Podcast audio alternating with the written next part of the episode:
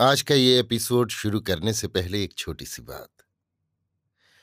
क्या आप भी अपना पॉडकास्ट बनाने की सोच रहे हैं? तो एंकर ट्राई कीजिए। ये पॉडकास्ट बनाने का सबसे आसान तरीका है। नंबर एक, ये फ्री है। नंबर दो, इसमें कई सारे ऐसे टूल्स हैं जो आपको अपने फ़ोन और कंप्यूटर पर रिकॉर्ड और एडिट करने की फैसिलिटी देते हैं। नंबर तीन आप अपने पॉडकास्ट को डिस्ट्रीब्यूट भी कर सकते हैं, जिससे इसे स्पॉटिफाई और दूसरे प्लेटफॉर्म पर सुना जा सके। तो डाउनलोड कीजिए फ्री एंकर ऐप या विज़िट कीजिए एंकर डॉट एफ़ पर अपना पॉडकास्ट स्टार्ट करने के लिए। ये तो थी एक छोटी सी जानकारी, और अब शुरू करते हैं एपिसोड का सिलसिला। तो आज के एपिसोड में लीजिए सुनिए।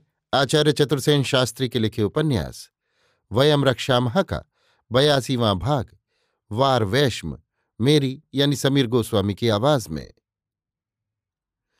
लंका की प्रसिद्ध कुट्टनी यमजेवा ने जब दूती से ये सुना कि वो मूर्ख अक्षय कुमार मदालसा के प्रेम में भली भांति सुलग रहा है और यहाँ आने के लिए उत्सुक है तो वो बड़ी प्रसन्न हुई। उसने उसे आने का संदेश भेज दिया। फिर उसने पुत्री को वैश्या धर्म की दीक्षा देते हुए कहा, ले, अब तू भी तैयार हो जा। वैश्या के लिए ऐसा नगर नायक होना चाहिए जो गुरुजनों की बाधाओं से रहित हो। अपने मन का स्वयं मालिक हो, जिसका बाप राजधानी से दूर युद्ध उद्योगों में निरंतर व्यस्त रहता हो। पुत्र की चेष्टाओं पर ध्यान ही न दे सके तथा वो तन मन से स्नेहाक्रांत हो। ऐसा ही नागर ये मूर्ख राजकुमार है। वैश्या के लिए ऐसा ही नायक सर्वाभिलाषितार्थ पूरक होता है। तू अब इसे अपने अधीन कर, इससे विपुल संपत्ति हरण करने की चेष्टा कर। कुछ ही समय में राजपुत्र ने मदालसा के निवेश में प्रवेश किया। नटविट दूती और परिभ्रष्टकों के सहित। उसकी चेष्टा गंवारू और वेश अद्भुत था। सिर पर खूब मोटी लंबी चोटी पाँच पाँच अंगुल के केश, लंबे कानों में बड़े बड़े सीस पत्र, नुकीले छीदे दांत, उंगली की पोर पोर में अंगुली त्राण। कंठ में स्वर्ण का कंठसूत्र सर्वांग पर कुमकुम कस्तूरी का लेप, रंगीन वस्त्र, नाभि तक लटकती हुई पुष्पमाल, मोम से नर्म किए और शिलारस से रंगे हुए उपानत ठौर ठौर पर नाना रंगों की टोट का सूत्र केशों में बंधे हुए, पान का बीड़ा ठूसने से फूला हुआ एक गाल, सुनहरे तारों के काम की किनारी वाली शाटिका और उत्तरीय, रक्त पुनर्नवा के रस में रंगे हुए नख। किसी की नज़र न लग जाए, इसके भय से सूत्रों में बांधे हुए शंख चक्र व्याघ्र नख, स्वर्ण मंडित शूकर दंत, आगे तांबूल करंड लिए एक दास अगल बगल श्रेष्ठ वणिक बिटकीतव प्रधान संग, हाथ में खड्ग। मदालसा ने देखा तो उसे हँसी आ गई, परंतु वो लीला विलास से अंगड़ाई सी लेती बाहुमूल और उपांगों की झलक दिखाती वहाँ से भाग गई।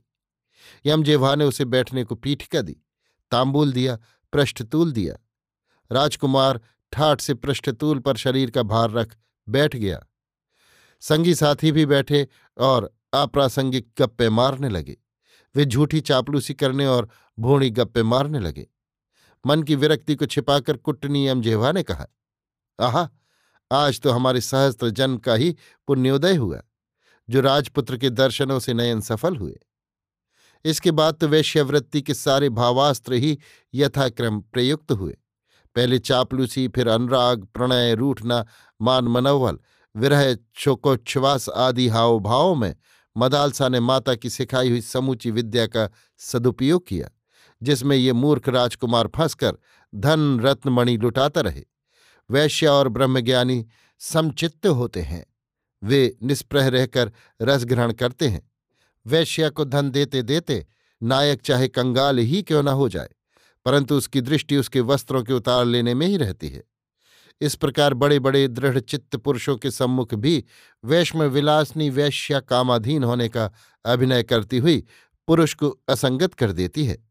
कभी वो संजात पुलका होकर, कभी उलवणा बनकर, कभी जातोत्कंपा और कभी स्वेदार्द वपुहु होकर बारंबार हास्य लास्य करके रोकर गाकर, मौन कूप करके, कभी पलंग पर औंधी गिरकर, कभी प्रिय नायक की गोद में पछाड़ खाकर अपनी उद्वेग अवस्था का अभिनय कर नायक को पागल बना देती है। कभी तो वो काम संताप को दूर करने के लिए कुमकुम कर्पूर चंदनादि शीतल पदार्थों का लेप करती, कभी संताप व्यथा प्रकट करने के लिए धूलि धूसरित रहती, कभी वो ऐसी विरह व्याकुल व्यथा दर्शाती कि सखियाँ चेटियाँ चंदन पंक और निहार, घनसार, कदली दल, चंद्रकांत मणि से भी उसका दाह शांत नहीं कर सकती थीं। वो प्रलाप सा करती हुई कहती, अरे हटाओ इस घनसार को, दूर करो मणिहार को, इन कमल दलों से क्या? अरे सखियो, बस करो, ये मृणाल मेरे दग्ध हृदय को शीतल नहीं कर सकते। और जब नागर निकट आता तो ये उसका दृढ़ालिंगन करके रागातिशय प्रकट करती। कभी अपनी भुजाओं को मरोड़ती, कभी कहती ये कूकने वाली कोयल, ये गूंजने वाले भौरे, ये कुसमारोही पवन, विधाता ने मेरे नाश के लिए ही रचा है। फिर नायक पर कोप कर वक्र नयनों से उसे घूरती हुई कहती, अरे निर्दय निर्मम, मुझे अबला समझकर ये बलि मकर केतु मुझे आक्रांत कर रहा है। इससे मेरी रक्षा कर। अरे पूर्व जन्म के सुकृत से ही मैंने तुझे पाया है इस पर यमजेवा कुटनी रंग चढ़ाती। वो कहती, आह, ये मदाल सा। अरे जब अतनु ने शिव पर कुसुम शर संधान किया था, तब जो कुसुम झड़कर गिरे, उन्हीं से मेरी ये बेटी सुगात्री मदालसा विधाता ने बनाई है। गौरी के लावण्य का तो ये उपहास सा करती है। भला लांछित शशधर से इसकी मुख छवि की क्या तुलना? अरे, कमल की शोभा तो क्षणिक है और चंद्रद्वितीय विभ्रम रहित है। फिर भला मेरी मदालसा के मुख की उपमा क्या है? इसके नेत्रों को कमल का भ्रम करके भौरे घेर लेते हैं। वो जो स्वाभाविक अरुणधरों को बंधुजीव पुष्परज से रंजित करती है तथा लाल लाल चरणों को अलग तक देती है, सो केवल राग वृद्धि के लिए नहीं, वो तो उसका केवल विन्यास विलास है। विधाता का चमत्कार तो देख कि उसके संपुष्ट उत्तमांग को उसकी क्षीण कटी कैसे धारण किए है। तिस पर उसका मुरजवंशी वादन, नृत्य, गीत, कौशल तो भोगेंद्र शेष भी वर्णन नहीं कर सकता। ऐसी मेरी मदालसा है जो न कुलीनों की आन मानती है, न वेदवादी ही को कुछ समझती है। पर तेरे लिए वो सूख कर कांटा हो गई। इस अनुराग की भी भला कुछ हद है। इस प्रकार विविध भांति उत्तेजित करके राजपुत्र को भरमाया गया और बार बार उससे धन ग्रहण किया गया। उसके आने पर मदालसा दूर ही से अभ्युत्थान देती, तिरछी नज़र से देख मंद मंद मुस्काती, आंचल में लपेट कर उंगलियों को ऐंठती, फिर झट अपने उपांगों की छटा दिखाती, वहाँ से भाग जाती। इसके बाद दीपोज्वल कुसुम धूप गंधाढ़ वास का गार कोमल पर्यंक, वितत वितान, अभिनंदनीय मृदु भाषण और सस्ने सब्रीड, ससाध्वस अविरल परिहास, पेशलाला परिपूर्ण पुलक दंतुर शरीरा स्विद्दत्स कलावयवा नायिका। यों कुछ काल रसकस ग्रहण होने पर अब कुटनी और नायिका में इस तरह मिथ्या वचन कलह आरंभ हुआ कि जिसमें राजपुत्र से अज्ञान में किसी तरह सुन ले। अरिया भागनी, तूने इस राजकुमार के पीछे अपरिमित धनवान, विनयी और प्रेमी मंत्री पुत्र को भी कुछ न गिना। और मंदारक रत्न पारखी, प्रभृत धनदाता को तूने मेरे कहने पर भी दुत्कार दिया। अरे मूढ़, तूने अनेक राजवर्गी जनों की ओर, जो बात की बात में मेरा घर भर दे सकते थे, आँख उठाकर भी न देखा। ऐसी तो इस राजकुमार पर अंधी हो, अनुरक्त हो गई। तुझ विपरीत बुद्धि ने महाधनदाता शौलिक्य का अध्यक्ष को भी अपमानित करके लौटा दिया। उस रोगी मृत प्राय बूढ़े का अति समृद्ध पुत्र भी तूने हाथ से खो दिया, जो अपना सर्वस्व तुझ पर वार रहा था। इस प्रकार तूने घर में आई लक्ष्मी को लात मारी। अरे पापिन, ये सब तेरी ही मूर्खता का परिणाम है कि हम इस राजपुत्र के पीछे लुट बैठे। देख, उस दंत वक्र के पुत्र ने मालिनी को कैसे जड़ाऊ अलंकार दिए हैं। तुझे उन्हें देखकर भी लाज नहीं आती? उस धवल गृह को ही देख, जो अनंगदा के लिए उस आपणिक ने बनवा दिया है। क्या तू इतना भी नहीं समझती कि गणिका के लिए यही आयु कमाई करने की है? अब यदि इस धनार्जन अनुकूल समय में वैश्या की बेटी एक पुरुष को लेकर प्रेम के वशीभूत हो बैठे तो वृद्धावस्था में उसे भिक्षा ही मांगनी होगी। क्या तूने वो नीति वाक्य नहीं सुना? द्वितीय नार्जितम धनम, चतुर्थे किम करिष्यति? क्या तू नहीं जानती? सद्भाव जानू रक्तिर नहीं, पथ्यम पन्न नारी नाम। सो मैंने अपना देह बेचकर जो कमाया है, वो द्रव्य भांड ला दे। मैं तो अब तीर्थ यात्रा को जाती हूँ। तू अपने यार को लेकर रहे। बुढ़ी कुटनी के इस प्रकार मिथ्या कलह का उपसंगार होने पर मदालसा ने रोष भरे स्वर में कहा, अरे माता, धन लाभ ही संसार में बड़ा लाभ नहीं है। प्रिय संयोग ही बड़ा लाभ है। धन तो आता जाता ही रहता है। उससे क्या मन की तृप्ति होती है? अनुराग से सिक्त तारुण्य को भला विभवार्जन की क्या चिंता हो सकती है? प्रिय सहवास में तांबुली आचन ही सबसे बड़ा लाभ है। प्रिय सहवास के समान तो सकल वसुंधरा का भी मूल्य नहीं है। फिर राजकुमार ने तो सब गणिकाओं में मुझे ही वार मुखिया बना दिया है। माता, तू भोली है, इसी से तेरा ये उपदेश व्यर्थ है। अब तो भला हो या बुरा, सुगति हो या दुर्गति, महल में रहूँ या वन में, स्वर्ग में या नरक में उसी के साथ मेरा रहना, मरना, जीना है। व्यर्थ बकवाद से क्या प्रयोजन?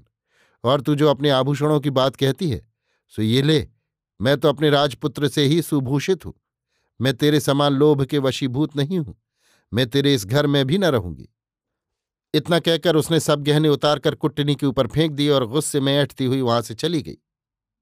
परोक्ष में मूर्ख राजकुमार ने जो ये कपट कलह सुना तो वो रागांध हो सोचने लगा, आह धन्य है। ये वार वनिता प्रिया मदालसा, जो मेरे लिए जननी जन्म स्थान बांधव वस्त्र, अलंकार, सभी को तृण के समान समझती है।